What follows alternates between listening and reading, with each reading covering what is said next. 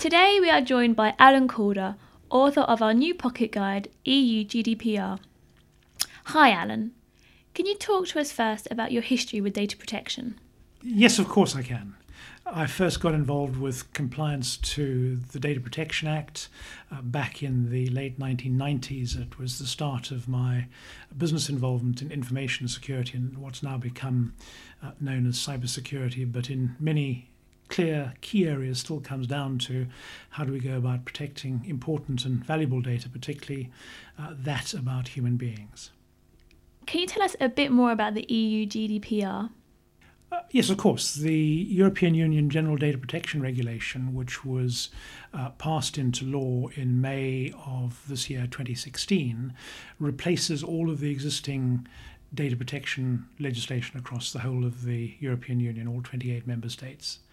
It comes into force from the 25th of May 2018. There's a two year transition period. Uh, and that means that at exactly the same moment, uh, every single business in the European Union will have to uh, comply with the requirements of the GDPR.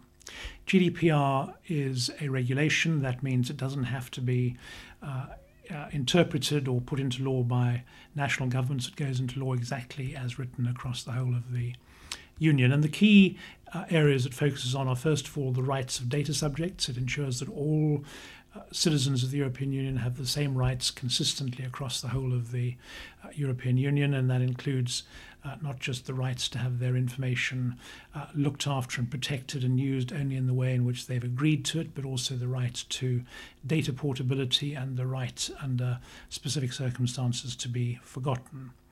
Uh, it also, for organizations, puts in place a level playing field so that all organizations, wherever they are in the European Union, have to look after data in exactly the same way. And that means that uh, it's difficult for one country to uh, run a very lightweight data protection regime, whereas another company runs a very complex one. It means now that organizations, particularly those trading across the European Union as a whole, across the common market, will be able to put in place a single approach to collecting, protecting, and maintaining uh, individual personal data, and that will be valid uh, right the way across the Union.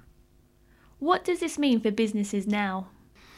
What it means for businesses now is that they've uh, already into a month into the transition period to compliance. So by May uh, 2018, uh, there will be potentially very substantial fines up to a maximum of about 4% of global turnover or um, 20 million euros, whichever is the higher, which are administrative fines. They can be applied for breaches of the legislation alongside alongside other um, judicial remedies, uh, and that means that from that date, no organisation should want to find itself in breach of the GDPR. So there's a two year period during which you've really got to identify what personal data you're holding, uh, where you're holding it, what permissions you have for it. You've got to make sure that um, you're holding it now legally, you've got the right protections in place, and that as an organisation you're able to comply across the broad range of requirements of the GDPR with exactly what it says you have to do.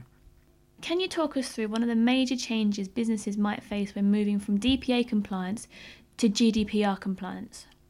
Well, the major changes, of course, vary from uh, member state to member state. So, in somewhere like Germany or Holland, where the existing data protection legislation is not substantially different from what the GDPR brings into uh, place, the uh, the move will not be particularly radical. There'll be a lot of tidying up and uh, making sure that what they are doing, what organisations are doing, is consistent with the requirements of the GDPR. Because, of course, um, uh, if in some places where, for instance, in Germany, there might be requirements which are in excess of what the GDPR now has, those requirements will have to be relaxed. There's only one set of rules applicable across the European Union.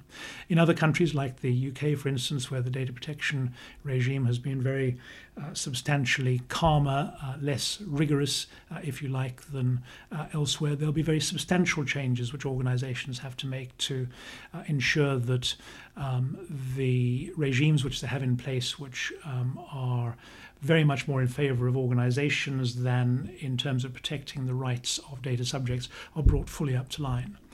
It's particularly challenging for organizations outside the European Union who, for the first time, have a very clear legal requirement if they're selling services into the European Union to comply with the GDPR because the territorial scope of the regulation is every organisation anywhere in the world supplying services into the European Union and collecting uh, information of EU citizens. How important is it for businesses to communicate the changes to their employees?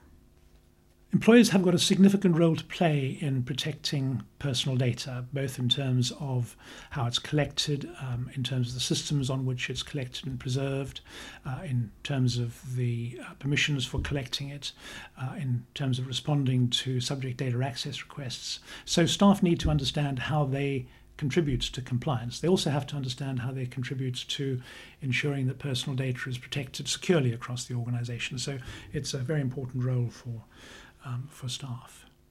How will this pocket guide help businesses to kickstart their compliance project?